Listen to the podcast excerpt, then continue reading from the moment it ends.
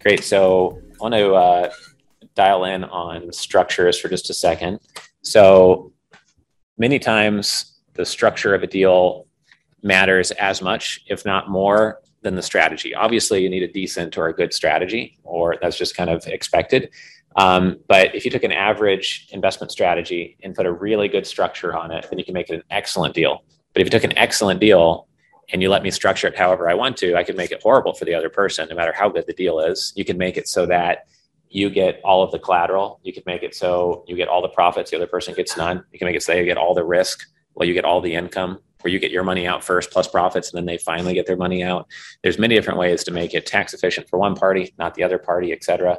And this is really overlooked by people raising capital and investing. People are newly liquid, they're newly ultra wealthy.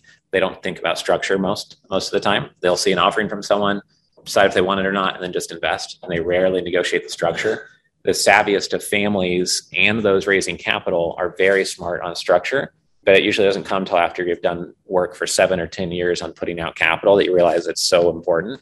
And so the more time you put into thinking through optimization of structure, the better. And it's one of the most high returns ROI that you can get mentally in the investment world is thinking of the right structure. So you can recycle cash without having to give it back to investors after one turn of a deal if it's structured that way. You might uh, obtain optionality or gain transparency as an investor. You might build trust with an investor because of alignment of interests and the way fees are structured. And one example of this is a deal that we're looking to close on Tuesday next week. Um, I put in a little of my capital. Investors are putting in a lot of their capital. We'll all benefit from owning this asset. It's like a, a choke point asset within an investor niche. Um, but they're trusting me to run it and family office club will get strategic benefits by running it. So to make it fair, I told them when we go to sell the asset one day, you as an investor, you'll get all of your money back first. Then I get my money back out. And then that way, if we only sell it for a slight discount to what we bought it for, I'll lose all my money and you'll still get your money back. And that helps de risk it for the investor to show, like, hey, if this doesn't go well, then it's on me not going well. So I should be the one that feels the pain first and be in a first loss position on that deal because I don't expect it to go poorly.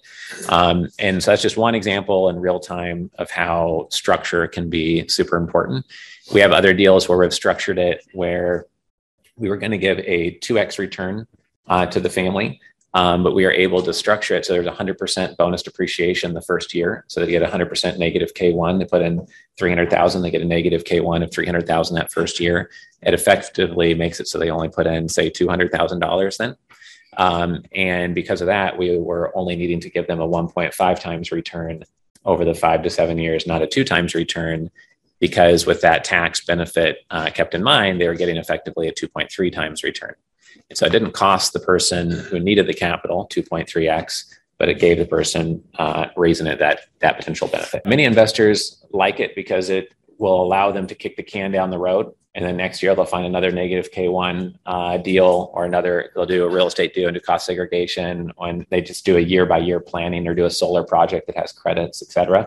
So some investors that are newly liquid or worth um, the, the one to five million range will have no idea what any of that stuff means. But uh, many sophisticated investors will will lean forward when they hear that they're going to get this tax benefit uh, this year, especially when it comes to Q4 uh, and people start thinking about what they owe for taxes for the year, and maybe they're starting to do their planning. A lot of people don't do that proactive t- planning too early in the year. Um, so that can be one way to attract investors to make deals super tax efficient. Um, and yeah, that's that's just one example. Um, other ways that we've structured deals related to the slide is that um, many times we try to make it so that the investors get paid back off of the gross revenue of a company and not off the profits. Um, if the person raising capital is confident about their business, um, the investor wants to be confident about getting income back off the table consistently and not just hoping that a company will be profitable this quarter or this year. So we usually structure monthly or quarterly gross revenue royalties and deals that we structure. And we've done a dozen gross revenue royalty deals now. Um, and we've done a couple of those on the real estate side, but also in operating businesses. And we've found that that is unique and compelling to investors because then they have an income investment, and every quarter it's kicking off that income. Um, and it, it doesn't matter whether the company is profitable or not, they're getting that, that income check. So that's something that you can't do if you're a startup and doing a Series A and you have no revenue yet, of course, and there's no royalty to be had. um, unless you delay it by 12 months and then the royalty starts. But you'd want to be really sure that you've got that cash flow coming in, uh, or you're just setting yourself up for some disappointment otherwise. So it was, um, can you give that? Do you have to give that company wide to all the investors, or is it? Can you pick and choose what investors get that depreciation? Um, and so I'm not a CPA, so don't go do anything based on anything you hear at any of our events uh, from anyone, really, because it won't be specific for you, of course. But basically, the, what I've learned is that you can set up different membership classes. And you could have some investors come in as private note investors, and they're not holding equity. And then that way, they're just getting a 10% a year note on the investment, while the equity investors all participate in the depreciation. What that can do, importantly, is not just picking and choosing, it magnifies the depreciation that could go to the equity investors. Let's say if you're buying a million dollar asset that's going to have a million dollar negative K1 somehow, that usually doesn't happen.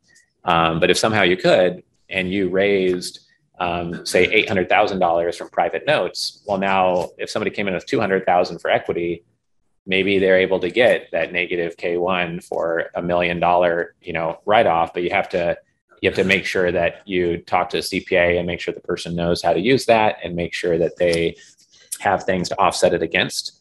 And anyone who wants to learn more about that, I encourage you to research what it means to be designated as a real estate professional in the eyes of the IRS.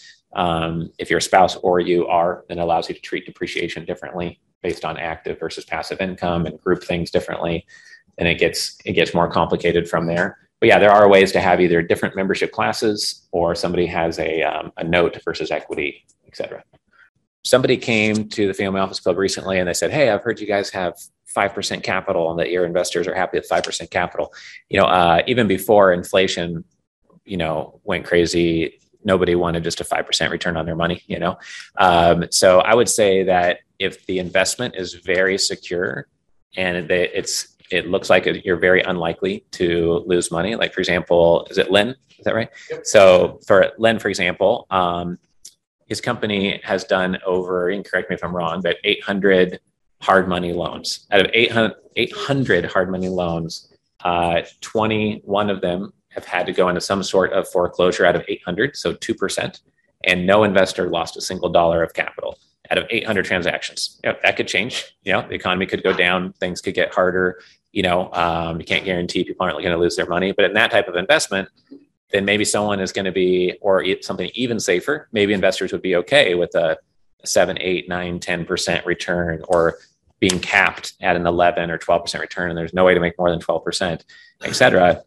But if somebody's taking more risk and the company could go down, something could happen with inflation rates and uh, or a World War III, et cetera, uh, then people are typically looking for that 11, 12% IRR up to 15, 17%. If it's more risky, like real estate development, 20% plus, um, et cetera. So just depends on the type of investment. Shorter duration feels less risky to investors, more collateral uh, less risky. And it's a, I'm glad you asked that question because one of the most important things about this slide that costs nothing to investors to ask, but they rarely do, um, is many times deals are structured and thinking through the worst case scenario and do you put up a little bit of collateral so that they're assured they're going to get their money back. Like on a healthcare deal recently, um, they didn't have a lot of equipment, but if they shut down their business today, insurance receivables would roll in for two or three months afterwards, and collectibles would come in from insurance companies for that health insurance uh, physician group.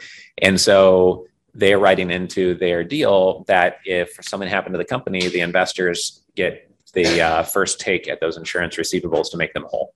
So if you can add collateral to your deal and make investors feel like they're safe because of equipment or hard assets or real estate, just to at least get them their money back off the table, the income they've gotten to date, plus at least getting their principal off the table, then they're going to invest much faster than if you don't do that.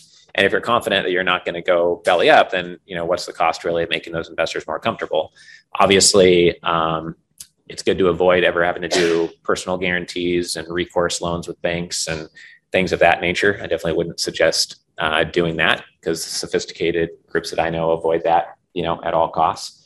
Um, but trying to structure it so it protects the investor makes you able to raise capital faster.